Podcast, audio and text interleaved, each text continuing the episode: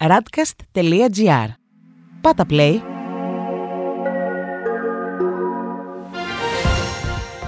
World Desk Ο γύρος του κόσμου μέσα από τα πρωτοσέλιδα ευρωπαϊκών και αμερικανικών εφημερίδων για την 4η Αυγούστου 2021. Ο κυβερνήτης της Νέας Υόρκης κατηγορείται για σεξουαλική παρενόχληση. Ξανά σε ισχύ η απαγόρευση των εξώσεων στις Ηνωμένες Πολιτείες. Στις Ηνωμένες Πολιτείες, η Wall Street Journal γράφει: Ο Κουόμο παρενόχλησε σεξουαλικά αρκετές γυναίκες, δείχνει η έρευνα. Ο κυβερνήτης της Νέας Υόρκης, Άντριου Κόμο, αποκαλεί την έρευνα μεροληπτική. Ο Biden και η Πελόζη λένε ότι πρέπει να παραιτηθεί. Για το ίδιο θέμα, οι New York Times γράφουν: Ο Κουόμο παροτρύνεται να παραιτηθεί μετά από καταστροφική αναφορά. Έρευνα έδειξε ότι ο Κουόμο παρενόχλησε σεξουαλικά 11 γυναίκες. Στη Washington Post διαβάζουμε: Η απαγόρευση στις εξώσεις επανήλθε σε ισχύ. Το Κέντρο Πρόληψης Ασθενειών εξέδωσε ένα μορατόριουμ στις εξώσεις για 60 ημέρες σε περιοχές με μεγάλη μεταδοτικότητα που καλύπτει το 90% των Αμερικανών πολιτών. Ο Biden έχει ενστάσει αναφορικά με την συνταγματικότητα του μέτρου. Τέλος, οι Financial Times γράφουν ο επικεφαλής της Επιτροπής Χρηματοοικονομικών Συναλλαγών ζητά περισσότερες εξουσίες για να χαλιναγωγήσει την άγρια δύση των κρυπτονομισμάτων. Ο Γκάρι Γκένσλερ θέλει να προστατεύσει τους επενδυτές που ανοίγονται στην αγορά κρυπτονομισμάτων, η οποία είναι γεμάτη από απάτες και καταχρήσεις. Στη Γαλλία η Λεμόντ γράφει κορονοϊός, η τρίτη δόση του εμβολίου υποδιαβούλευση. Ο Γάλλος πρόεδρος ανακοίνωσε την πιθανότητα μιας τρίτης δόσης στην αρχή του σχολικού έτους για τους πλήρως εμβολιασμένους, με σκοπό να αναχαιτιστεί η πτώση της ανοσίας. Η Ουμανιτέ έχει σήμερα κύριο τίτλο Δεν είμαστε οι αστυνομικοί των εμβολιασμών. Οι αντιδράσεις αυξάνονται στους εργαζόμενους που έχουν αναλάβει να ελέγχουν τους χρήστες του πράσινου πάσου και τους πελάτες από τις 9 Αυγούστου. Στη Λεφιγκαρό διαβάζουμε ένα χρόνο μετά την έκρηξη, ο Λίβανος ζει μια κρίση δίχως τέλος. Η έρευνα για την έκρηξη στο λιμάνι της Βηρητού έχει φτάσει σε ένα νεκρό σημείο. Ρημαγμένη από την κακοδιαχείριση και με ένα σύστημα που έχει ξεμείνει από ανάσες, η χώρα μένει ακόμα χωρίς κυβέρνηση. Τέλος, η Λιμπερασιόν γράφει Διακοπές. Η Κουλ Ρόδα. Ελεύθερος και οικολογικός, ο τουρισμός του ποδηλάτου είναι η δυνατή τάση του καλοκαιριού. Με 17.500 χιλιόμετρα γραφικών διαδρομών, η Γαλλία υποφθαλμιά την πρώτη θέση ως ποδηλατικός προορισμός. Στη Βρετανία, ο Guardian γράφει Στάρμερ, ο πρωθυπουργός είναι απόν από την απάντηση στην κλιματική κρίση. Ο επικεφαλής των εργατικών, Κυρ Στάρμερ, προειδοποίησε ότι οι συνομιλίες στον ΟΗΕ για την κλιματική αλλαγή μπορεί να αποτύχουν εξαιτίας της αδράνειας του Μπόρις Τζόνσον. Στην Daily Telegraph διαβάζουμε το Ιράν παίρνει τον έλεγχο ενός δεξαμενόπλοιου στον κόλπο του Ομάν. Η Τεχεράνη κατηγορείται για δεύτερη επίθεση μέσα σε μια εβδομάδα, καθώς η Βρετανία, οι Ηνωμένες Πολιτείες και το Ισραήλ απειλούν να ανταποδώσουν το χτύπημα.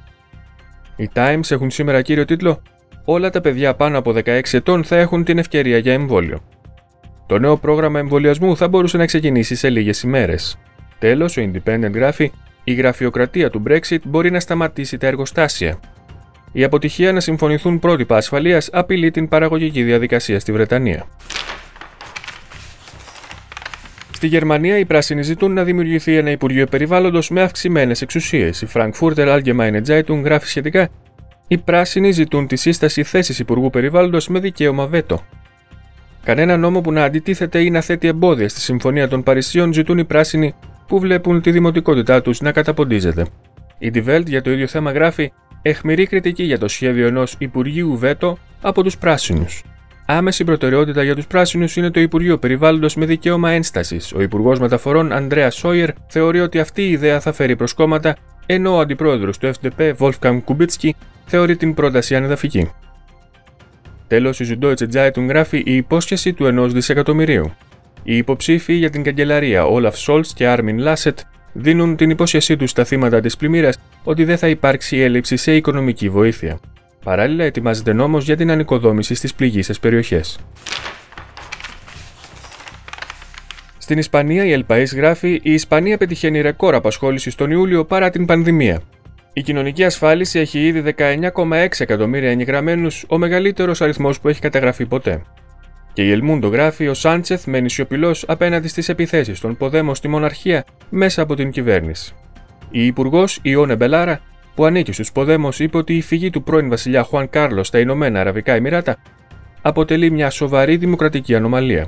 Ο Σάντσεθ απέφυγε να σχολιάσει την πολεμική εναντίον του στέματος και εξήρε την διαφάνεια του βασιλιά στη συνάντησή του την Τρίτη στο παλάτι Μαριβέντ.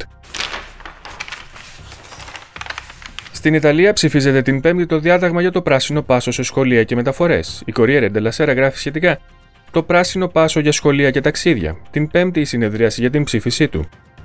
Επίσης, αναμένεται να ανακοινωθεί και η υποχρεωτικότητα του εμβολιασμού για τους εκπαιδευτικούς και για τις μεταφορές μέσω αεροπλάνων, τρένων και πλοίων. Η Μεσαντζέρο για το ίδιο θέμα γράφει: Οι δάσκαλοι μόνο με πράσινο πάσο στα σχολεία, υποχρεωτικά και για τις μεταφορές από Σεπτέμβριο. Την Πέμπτη έρχεται το διάταγμα προς ψήφιση.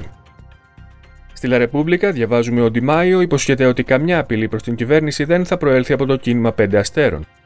Η εφημερίδα φιλοξενεί συνέντευξη του Υπουργού Εξωτερικών Λουίτζι Ντιμάιο, που δηλώνει ότι δεν θα υπάρξουν υπονομεύσεις στην κυβέρνηση που θα έπληταν την ανάκαμψη της χώρας. Τέλος, ο Σίλβιο Μπρουσαφέρο, διευθυντής του Εθνικού Ινστιτούτου Υγείας, δηλώνει σε συνέντευξη στη Λαστάμπα ότι είναι θετικός για μια τρίτη δόση στους πιο ευάλωτους πολίτες. Παράλληλα, ανοίγει ο δρόμος για πιο φθηνά τεστ που θα κοστίζουν για τους νέους περίπου 7 ευρώ. Αυτός ήταν ο γύρος του κόσμου μέσα από τα πρωτοσέλιδα του Διεθνούς Τύπου.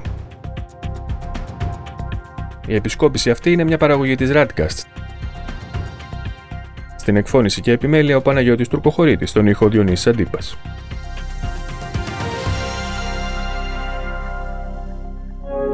Ακούσατε ένα podcast της radcast.gr. Ακολουθήστε μας σε όλες τις πλατφόρμες podcast και στο radcast.gr.